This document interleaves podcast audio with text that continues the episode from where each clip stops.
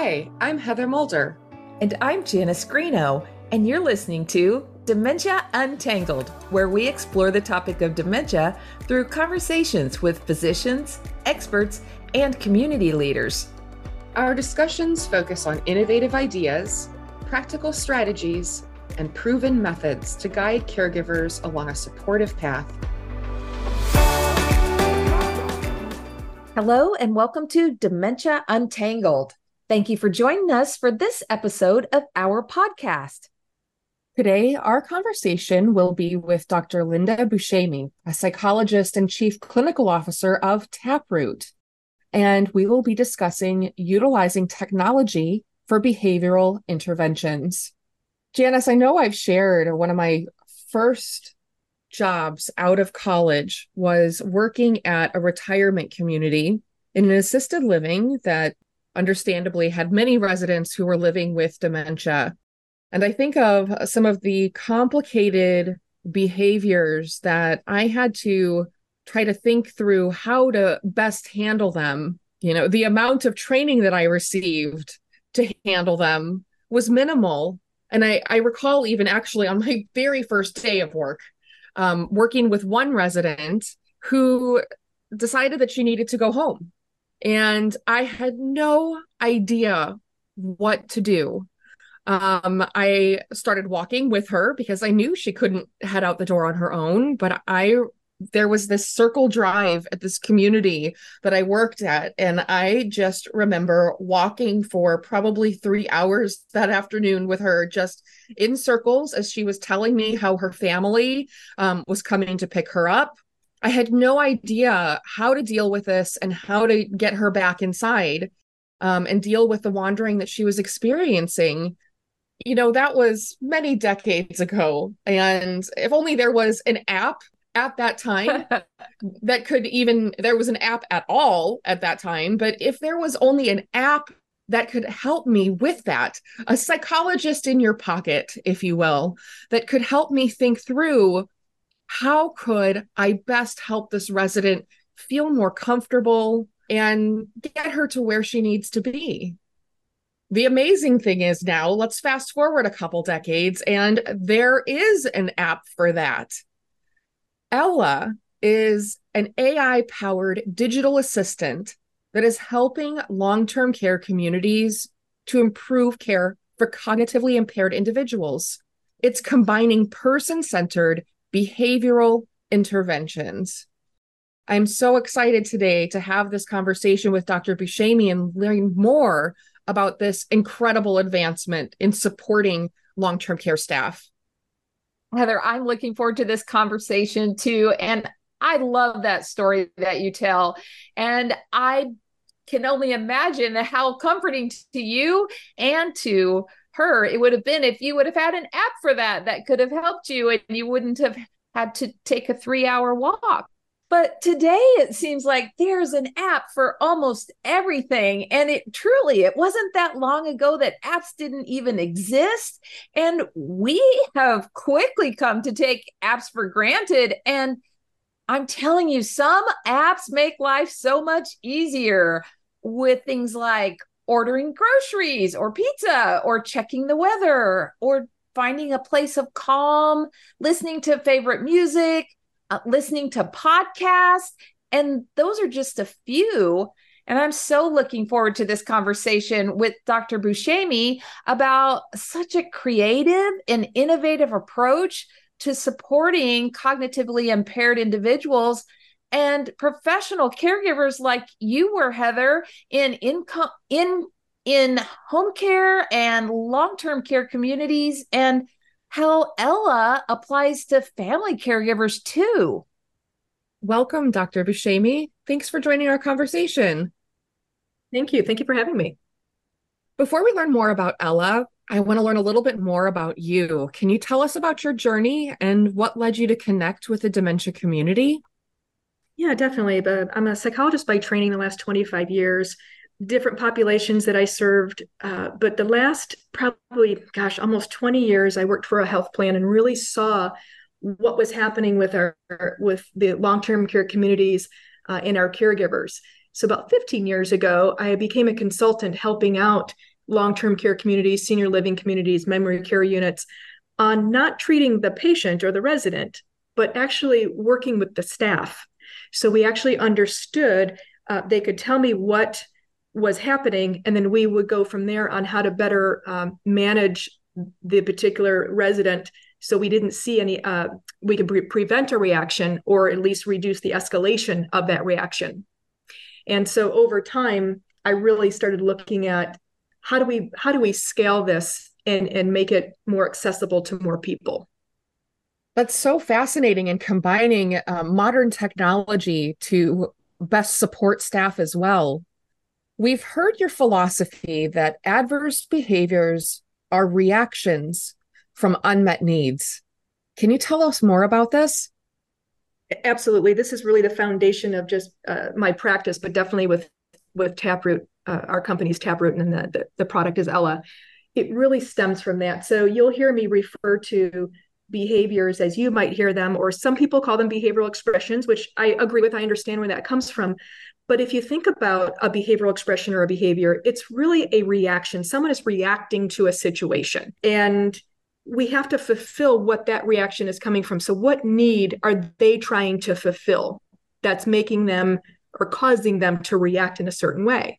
And that really stems from Maslow's hierarchy of needs, which you may or may not know, but basically we always start with, do you feel safe? Are you secure? Do you have enough food, right? That's, once we can reach that level, then we can go up the, the hierarchy to feel, you know, safer and, you know, kind of reach that self-actualization. Well, when you have dementia or any problems thinking, because there's a lot of different kinds of neuro neurocognitive disorders where someone has problems processing um, or problems thinking, is we have to understand as care partners or caregivers where that reaction is coming from.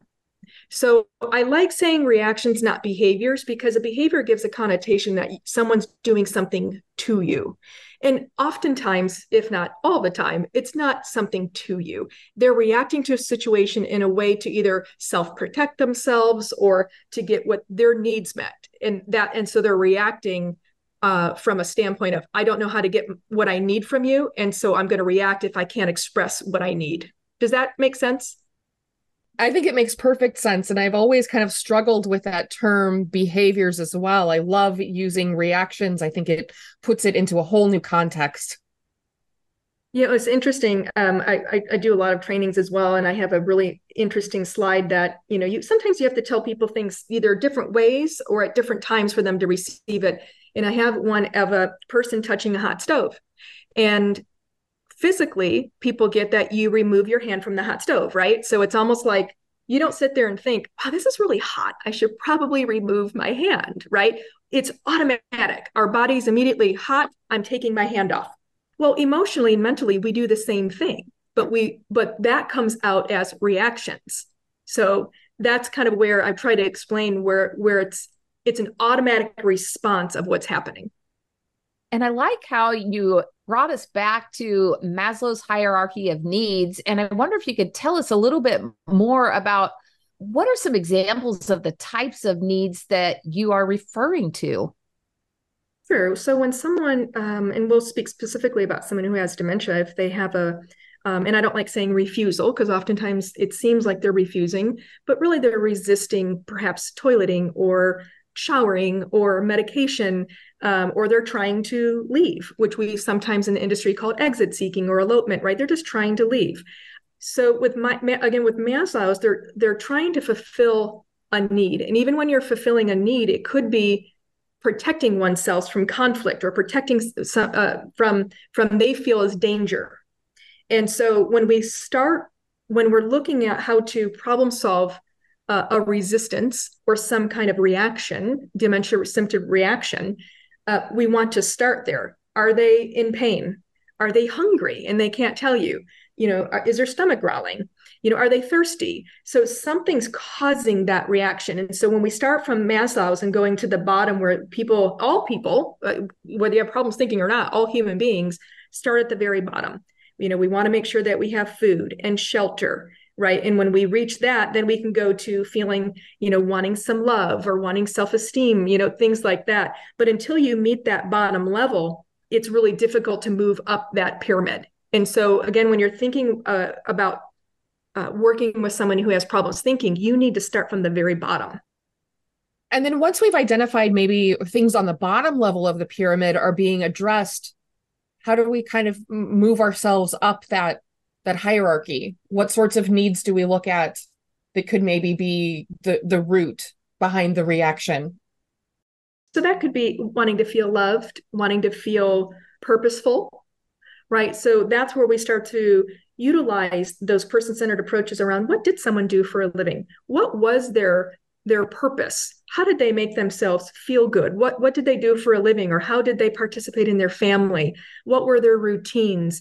Because that helps us have gain that, that sense of empathy and purpose and that self-esteem and loving and belonging as a human be- being f- um, feels and wants to feel. And so that's probably about halfway up of, of the hierarchy, right? And so that's what I'm saying. You kind of look at those different areas. So if we know someone is resisting something, as an example, um, or trying to leave, let's say, we want to make sure, okay, do you feel safe, right? You kind of go from there. Are you looking for the bathroom? Are you looking for something to eat? And if those aren't the cases, then we go up around maybe there's some purposeful or some loving aspects that we can provide to them. So asking them about what they did for a living and telling them to tell you about that, or how was it raising five kids, right? So then you kind of move up the the pyramid from from there to try to meet those needs.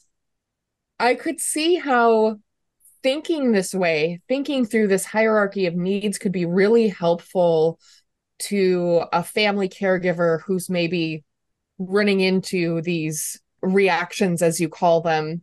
I'm curious though, what made you feel like a digital assistant would be a helpful tool in working through these? Yes. So going into the communities for so often, I would go in every week. And what we would do is we would create, a, I hate saying this, but back then I called it a behavioral plan.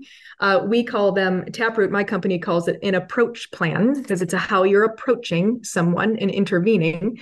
But, um, you know, we would, we would create those and they would stick them in a binder. And, you know, when they had the opportunity to look at it, if they remembered where it was at the nurse's station, they would look at it. And that just wasn't very conducive to what we were trying to accomplish. Um, and unfortunately, what would happen is we would utilize uh, med- uh, medication, psychotropic medication, which um, I absolutely be- believe that there are some aspects where people will need to have medication. I'm, I'm not anti-medication, but I do believe that unfortunately, sometimes because we don't know what to do, we utilize those as chemical restraints. And so there are non-pharmacological approaches that we could utilize to prevent or at least mitigate the escalation of those reactions.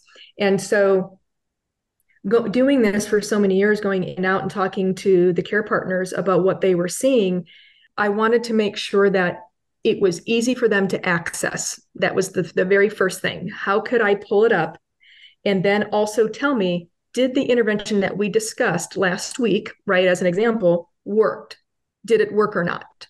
And so when you're having, whether it's in the home and you have several different home care partners coming into the home or different family members, you know, helping out, or if you are in a community and you have three different shifts, you know, probably at least, what, six to ten different people a day touching the same resident, how do we know the intervention worked or didn't work? How do we know it wasn't environmental that was causing it? How do we know it wasn't the gender of the caregiver that wasn't causing the reaction? How do we know it wasn't the time of day that was causing the reaction? Ella is actually able to provide that information at your fingertips. So all the care partners have Ella to say, oh, here's the intervention. I'm walking into a situation. I know Missus Jones has difficulty with toileting or showering. I'm going to remind myself what to do.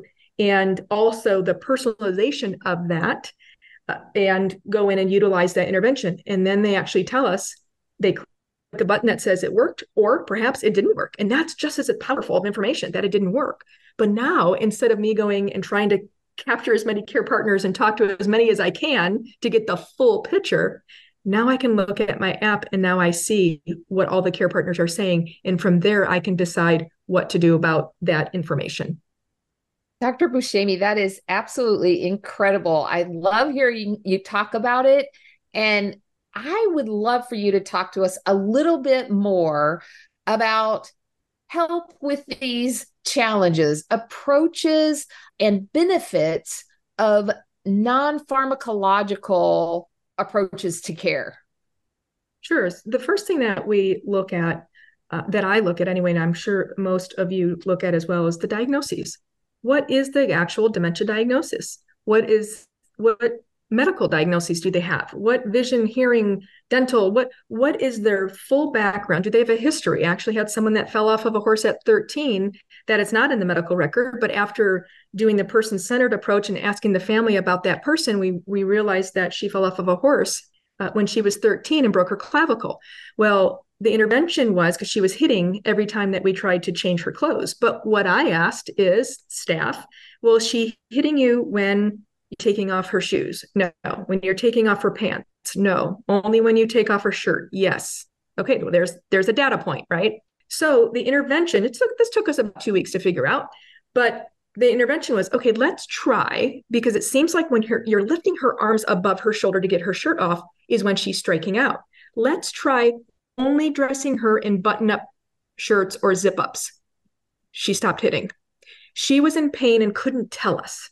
So it's that type of deductive reasoning that you have to figure out. If someone has vascular dementia, that's different than Lewy bodies, that's different than Alzheimer's, that's telling us something as well, because a different part of the brain is being affected. So if it's someone with vascular, especially in the mild stages, mild to moderate, it's not so much memory. Of course, they're forgetting, but it's more sequential learning that they're forgetting, right? So if you say, you know, mother, will you set the table? She's going to look at you like, what, you said it, right? She actually might get angry, right? She's reacting because she's defending herself. She can't tell you, well, honey, I don't know what that means. She's just going to say, well, you do it. But if you were to say, mother, can you put the forks down? She'll do it. Can you put the spoons down? She'll do it. So depending on that type of, um, that's why I always start with, what is the diagnosis? What is it first? So we understand what part of the brain could be being affected. So we then know how to intervene. I keep hearing you use the term person-centered, but using something like an app, it, it feels impersonal. Going beyond the surface of the diagnosis, how can this be a person-centered approach? So we actually offer a U R L link that goes directly to the family members. Only they have access to it. And we ask them seven pages worth of information. Is your loved one left-handed, right-handed? Do they have any trauma? What's their favorite food? What's their favorite memory? What's, what are what are some irritants? What are some things we shouldn't do? So there's seven pages worth of information. And that is what helps us to personalize it. So even if, let's say we didn't have the app, because we did this before the app, we needed that information. So that way we could alert the care partner to say, hey, if Missus Jones is like your example in the very beginning, she's trying to walk, walk out the door and she's trying to walk somewhere. Well, we would want to talk to them about going to work. Tell me about that. Don't say that, you know, you know, you don't work anymore, because that's just going to cause some issues. Feed into what they're, what they're talking about. So, oh, you used to be an engineer. Tell me about that. Where did you go? Did I heard that you traveled, right? Because now you're tapping into something that they recall, and that makes them feel at ease, right? It's reducing their anxiety. So I traveled to Europe too, because I heard that you traveled for Europe for in, uh, as your as an engineer. Can you tell me more about that? So that's where that personalization, it actually, what it ends up doing is actually taps into their long-term memory, where Taproot comes from. You tapping into the root. So you tap into that long-term memory. So they feel, uh, for, that's the personalization of it. You're tapping into it so they understand and can feel more familiar with um, you, someone who may they might not remember or know very well. So that's how we personalize. And so what the app does is actually puts it in there. So all of our interventions, we have over six hundred interventions, and we take that information that we learned from the family member or whoever knows the person best, and where the intervention calls for, let's say, favorite memory. In the app itself, it will tell the caregiver, okay, when Missus Jones is doing X, Y, or Z, this is what you should do. Make sure you talk about nor- uh, vacationing in northern Michigan. There's the person-centered. They don't have to look for the information. It's not buried in a P D F or on a nurse's station somewhere, or, you know, they can't find a family member to ask, oh, I forgot what your mom did for a living or what your dad did, you know, as, as a, um, you know, where he traveled. It's all there in the palm of your hand. So it's actually providing, rather than being sterile as an app might feel like, or very impersonal, it's actually providing the care partner more personalization than they probably ever have had, because it's at their fingertips. What a great explanation of that. And I know that when I use an app for maybe grocery shopping, it, it's so nice when it knows me already and it knows what I want and it knows what I ordered before, and it makes life so much easier for me. And I can imagine how that would make life so much easier for the care partner as they're caring for the person living with dementia, and how amazing it will be for that person to be able to connect and relate, you know, like about when they used to vacation in Michigan. Mm-hmm. But I, I have a question, because people know, if they've listened to the podcast long, I'm very interested in the research. And so I would like to know, what does the data say? H- how do you know that this is working? Great question. And we're so excited that we we run our analytics on a weekly basis, just because we get so many data points. If you think about, we have over a thousand people on the platform and that many more caregivers that are constantly putting in, yes, this is working, no, this is not, right? That's what we're asking them. And to date, we are, our non-pharmacological interventions have over twenty thousand data points, and we are eighty-six percent accurate, meaning our Ella is providing a correct intervention eighty-six percent of the time, which is really, really good. I, I, to be honest, I would, I, I I'd be cautious that it was one hundred, because there are interventions that are not going to work. And as a matter of fact, interventions may work for a period of time. And then, as unfortunately, it's obviously a progressive disease, that intervention may no longer work at that point. So we would suspect at some point the interventions are not going to work, and we're going to have to adjust those. Additionally, what we ask is, what is the outcome of that intervention? Meaning, we don't simply ask, did it work, yes or no? What we ask is, yes, did it work, yes or no, but did it prevent the reaction? Were they easily redirected? Maybe the, maybe the person didn't respond at all to that intervention, or perhaps it even escalated the reaction. We want to know that too. And our data is showing, out of those uh, twenty thousand data points, over half have either prevented the reaction or uh, redirected with uh, with encouragement. They need a little redirection with encouragement, but the, the intervention actually worked. So we're continuing to get positive feedback um, that these interventions are actually working. In addition, I'll tell you one more stat, because we have a lot of stats, but one more that we we obviously um, measure is medication. We we track psychotropic medications that uh, people use, oftentimes to mitigate these these reactions. And you know we know these rea- these uh, medications are sedative, which cause could cause uh, or contribute to fall risks. And our medications, we our first uh, M V P, uh, our, I was going to say M V P, which is um, a minimal viable product that we did uh, a couple of years ago.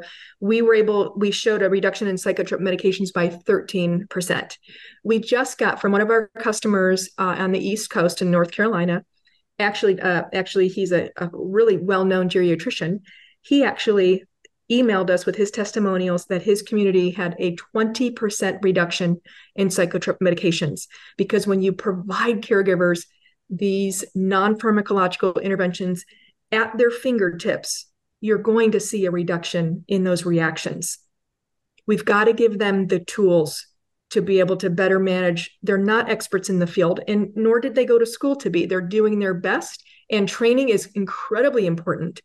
But you know, as we all know, especially as adult learners, training, when we are in a training for an hour or a week or eight hours, it's fantastic training, but we retain about ten percent of that. It's really when you get on the job.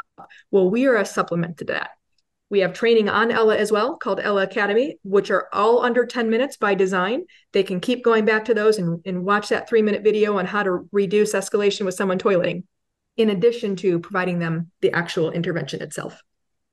Those are really impressive uh, data points that you're getting back from the experiences that caregivers are having with Ella. I know a lot of family members, though, there's concern when they're looking to maybe place their person into a memory care community, or even bring in outside care from like a home care agency. They're concerned that their, their person might not receive appropriate care. I could see even just using this more person-centered application while you're doing interventions for that individual, the team member, the staff member is adding to their, their internal toolbox of how maybe they could work with other, other residents, other people that they're caring for. Could you talk a little bit more about how technology could help better prepare care community employees? Absolutely. You know, we a couple. I have a couple points to that. Uh, one thing that we do have is because we monitor those those reactions. When a, someone in a community, uh, when a staff member comes into their shift, as soon as they launch the Ella app, the very first thing that they see is what their their fellow colleagues have have observed in their twenty-four hour in their shift. And so that way, like, I can walk in and say, oh, okay, John's having one of those days. He's trying to exit seek a lot. I want to remind myself what to do, because it's, again, it's about the personalization of it, right? So when I say, want to remind myself what to do, it's what did he do for a living? Like all the interventions that are in Ella, I want to remind myself. So when the when the moment is occurring and John's walking towards the door, I know exactly what to do. So we provide a lot of different kinds of features and notifications. Um, and that's one of them, is really preparing that person before they even walk in on what Uh, has been happening on that neighborhood in that in that area. So that's that's the first thing, and then it's really around preparing them uh, to comment whether or not the intervention is working or not. This just sounds like such an amazing tool. Um, what advice do you have for our family caregivers who don't have access to a professional tool like Ella? Yeah, you know, uh, well, we're hoping to get into the consumer market very soon, but in the interim, you know, just remember, be curious. I know it's probably really hard because you're used to seeing your your loved one, your family member in a certain, you have a certain narrative about that person, right? We all have narratives about each other. It's, it's how we know each other. And so that's really difficult to kind of set back, and especially when they're in and out. And so it's like one minute they remember, but the next minute they didn't. So that's very difficult for a care partner. But I, I guess I would say a, a few different things is try to be curious as possible on what could be causing that reaction. Again, remember that it is likely a reaction, and try to understand what's happening in the environment. Um, when someone becomes very easily frustrated, they oftentimes can't tell you why. And so it's going to come out as, you know, you do it yourself. And it comes out very angry. And really what, what that anger is really likely translated to is that they just don't know what you're saying. I would say always try to be more in the in the past. So rather than say, you know, what did you have for lunch today, Mom? I would, she would probably know what she had for lunch today during her wedding, right? So I would just try to keep, talk about things in the past, and then also offer choices and brief sentences. So rather than, you know, what would you like for dinner today? Why not just limit it? Because that's, I mean, even when we ask us that, I'm like, God, I don't know. Where do we want to go to dinner tonight? We want to go to Mexican, right? So it's a lot. It's a lot to try to figure out. It's a lot. Right? And so just simply say, do you want chicken or steak? Just give them choices to reduce that anxiety of having to process, because their processor is off. So those would probably be my my quick nuggets. This has been such an interesting conversation. Before we close today, give us your final thought when it comes to utilizing technology for behavioral interventions. Well, I think for now, I, I don't know a lot. Um, fortunately and unfortunately, we've done a lot of research on, is there anything else out there like that? And not quite to the personalization that we're doing, not that we've that we've seen. I know you can Google things, and that that's great, and that's all really great information, but sometimes certain interventions don't work. Sometimes music doesn't work for someone, or it doesn't work for that particular reaction at that certain time.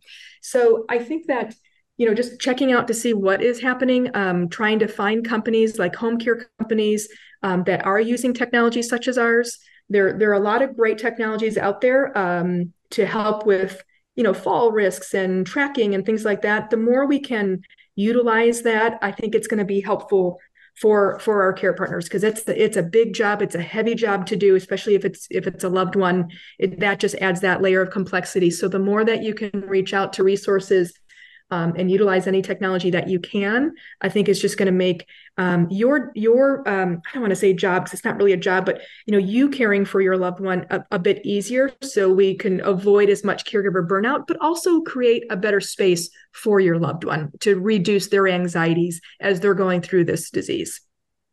Today, our conversation has been with Doctor Linda Buscemi, a psychologist and chief clinical officer at Taproot. We appreciate you helping us untangle technology for behavioral interventions. Absolutely. It's been a joy, and thank you for having me.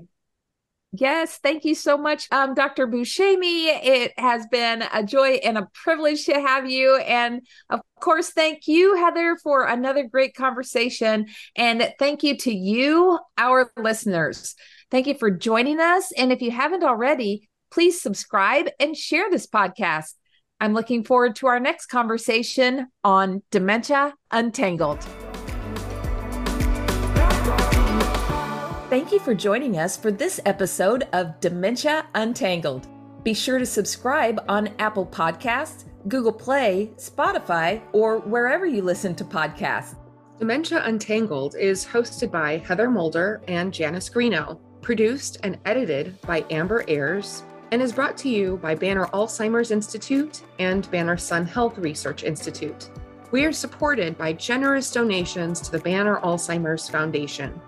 Please visit our website at bannerhealth.com slash Alzheimer's and follow us on Facebook to learn about upcoming events. If you have questions or comments, please email us at dementiauntangled at bannerhealth.com.